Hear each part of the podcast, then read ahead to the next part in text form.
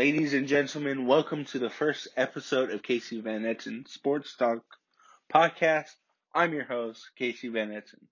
This is such an amazing opportunity for me to do this podcast and get to meet with athletes, coaches, and others that are in the sports world. You can support me and this podcast at anchor.fm forward slash KCKAFCY dash V-A-N dash E-T-T-E-N with the number two. Also give me a like on Facebook at Casey Van Etten Sports Talk Podcast and follow me at Van Etten underscore Casey. This week's episode, I got the opportunity to speak with New York Jets kicker Sergio Castillo. Sergio is from La Joya, Texas, and has had several opportunities playing football, including the NFL with the Jets. Let's listen to what he had to say. First of all, thank you, Sergio, for coming on.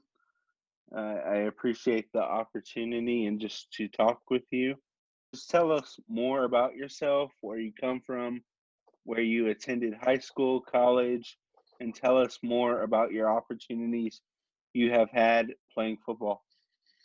Uh, first of all, Casey, appreciate you having me here, and uh, hopefully that this platform can reach uh, a lot of kids in the valley, you know, in the 956 that um, that have big dreams, not just in sports, but in anything that that they aspire to be, and that and that uh, whatever whatever it is, you know, that that seed has been planted in their minds and their heart, and it's up to us if we want to water it and watch that dream grow. So, wanted to begin with that, but uh, I'm from La Joya High, graduated 2009, went directly uh, to West Texas A&M, small Division two University in Canyon, Texas, which is about 15 minutes in Amarillo from Amarillo, which is where I live now during my off seasons. And uh, from there, I, you know, I played uh, four years at WT.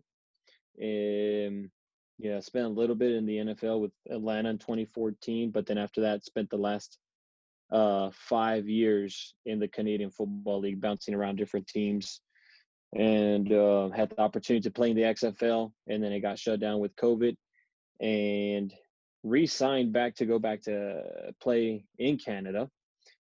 That season got canceled because of COVID in September, and had the option to opt out of my contract to pursue the NFL for one more time, and it, and it happened with the with the New York Jets this season. Awesome. Um, let's talk about the Canadian Football League more. You had the opportunity to play for the Winnipeg Blue Bombers, the Ottawa Redblacks, a couple of times, the Hamilton Tiger Cats. Then you suffered a season ending ACL injury. Talk more about that experience and what went through your mind when you got injured. You know, going up to Canada was uh, an experience in itself. You know, I was not only was I going to a different country, but you know, it was an opportunity to play football I didn't know what to expect since the CFL is not really shown much in the states.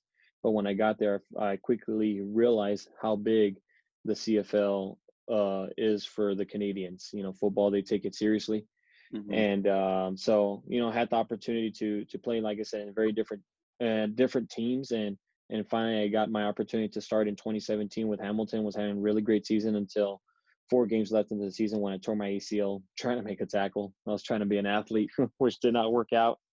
Um, you know, honestly, I thought I was for a moment, and I say moment because we all have moments. And for a moment, I thought I was done. And you know, I was 27. I was like, "There's no way I'm gonna come bounce back from this." But like I said, it was a moment, and very fortunate enough for for my girl, my friends, my my mom that that were able to support me throughout that dream and to keep on going. And um, got another opportunity after 618 days with the BC Lions in Vancouver in 2019. And uh, from there, I went to the XFL. Speaking of the BC Lions, let's talk about something interesting, first of all. Uh, you played for the BC Lions, and in 2018, you won a game by missing a field goal. Explain yes. that, and what did you think about that? So in Canada, they have a rule: if you kick a field goal, not an extra point, a field goal, and if it and and if you miss it and it goes out of the end zone, or if there's a guy, a returner back there returning the ball, and if he gets tackled in the end zone, you get a point. And and it was funny because I initially kicked a 37 yarder and I made it, but we had an offsides penalty, so we moved five yards back, and I kicked and it went and it shaved the post, and I and I just remember, you know, I was just cussing out a storm, and and I had my head down, and the referee looked at me. He's like, "Hey, Serge, you guys won the game. You got a oh. uh, ah, what what do they call that point system? They have a name for it, but yeah, like, hey, I saw it. Won. I forgot the name. Yeah, I forgot. I forget too. So he's like, "You won the game," and it was like, uh, happiness came in, you know, because we first of all, you know, we got the win, but uh, obviously, you know, I didn't want to win it that way, but uh, wins were hard hard to come by that year, so we'll take mm, a win yeah. however they come. So technically, I still have I'm 100% in game winners. awesome. Um, and so you were speaking a little bit about your 2019-2020 year. Like many, it was crazy. You got drafted by the Houston Roughnecks. Then the league got suspended, and then 10, 10 days later, you signed a two-year contract. Um, however, opted out due to COVID. Then six months later, you got the call from the Jets. What emotions did you have through all this, and also how did you react when you got the call to the NFL? Uh, there's a lot of emotions just because I was leaving a secure. When I say secure, there was a little financial um, uh, compensation if I would have stayed in, in my in my CFL contract. And you know we i wanted to stay just because you know we were like uh uh in you know almost halfway no yeah almost halfway through our pregnancy. And i was like you know i just want security for the baby. And you know that income but my girl she's like you know opt out of that contract.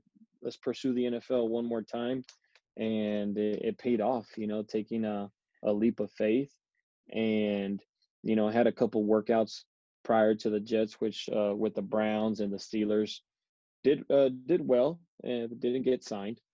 And finally, when the Jets called, uh, you know, they signed me to practice roster. I they signed me that uh, that same day after the tryout, and then 30 minutes later we had practice. So it did not really sink in until we had the bye week about a month later. I was like, of what had happened and what I was accomplishing about that time. But for sure, a lot of uh, a lot of joy and um, you know i started reminiscing a lot in the past just because of what i had to go through just to get here the main thing one of the main things was the acl that i had to overcome yeah. and just how big the mental game was during that that phase of my life so uh yes i put in the work but more than anything i had to believe that i was going to get an opportunity and that i could still play so and i think that was the biggest thing i had to overcome and, I, and i'm glad i did now, being a kicker is normally not the favorable position playing football. What made you have the desire to be a kicker? Initially, I really did not like uh, football. I was more of a soccer guy, and then baseball. Uh, baseball is my first love. Like I, I just love watching baseball. And but soccer, they they uh, the football coach came to our soccer practice one time. He's like, "Hey, we need a a a kicker." And I remember my soccer coach, Coach Dames, whom I still keep in touch with. We talk almost every other day. And uh, he's like, hey, you should go try out. And I did. And and originally I, I took football uh, over soccer scholarship because it paid more of my school. Yeah. And that's that's how I took it. And it took my my journey to West Texas A&M. Awesome. And now myself as a fan watching the game, that I love. There have been times when I was young where I've said, "Oh, he's good. He'll make that kick." Uh, you made a 55, 55 yard field goal with the Jets, not only as a kicker, but as a human being. What goes through your mind when you go out there for a kick, or do you just block out everything? You know, for me, is just I I find I had a really good season in in the CFL and I tried to find um, how I was thinking from a from a, a mindset standpoint during that year, and I remember the emotions and the confidence that I was feeling, and and I tried to bring that back to to you know currently, which was 2020, and honestly, I was just uh, I was just excited to be there, and for them to give me the opportunity. Um, um, you know, I was just grateful for it. It was pretty funny though because I felt I'm I I didn't feel I did miss hit the ball like I did not hit it clean, and I honestly thought the ball was not going to even make the the goalpost, and I couldn't see it because the O linemen were are so tall, and I was just asking, did I even reach it? You know, did the ball even make the goalpost? And they're like, dude, you made it with room yeah. to spare, and I was like, let's go. I got fired up after that. That's awesome. Now let's stray away from talking about football and I want to say congratulations on becoming a new father. How, how has that been for you? I appreciate that. It's definitely, it's uh, you know, the, the birth of, of my boy was a powerful experience. I can't put into words, and I'm just, um, I'm enjoying this this new phase, this new role that I have as a father, and and and it's crazy. Like I have that title now, a father, and it's um there's nothing but but a blessing and I, am enjoying it right now as much as I can because I have the off season, so I have that that advantage. I can spend every day with my child and and and my girl, so it's just uh I'm, I'm loving it. Finally, what are some things you want to say for younger boys or girls like you saw with uh, Sarah Fuller uh, that mm-hmm. might want to continue playing the game we love? You know, there for the Valley kids, there's um there's another world past Falfurrias, Texas. You know, a lot of us, and when I say a lot, is just because you know we have a uh, you know from personal, um, I have a lot of friends and I have a lot of family members that, due to their status in the in the U.S., they can't go past Falfurrias checkpoint, and I want to tell, I want to use my story, my platform to tell these kids, hey, if you're born here, take advantage of the opportunities that you can go to college, that you can leave um, the valley and pursue a career in whatever it is that you want to be and, and experience the world. And now I, I, can say I have I have many homes.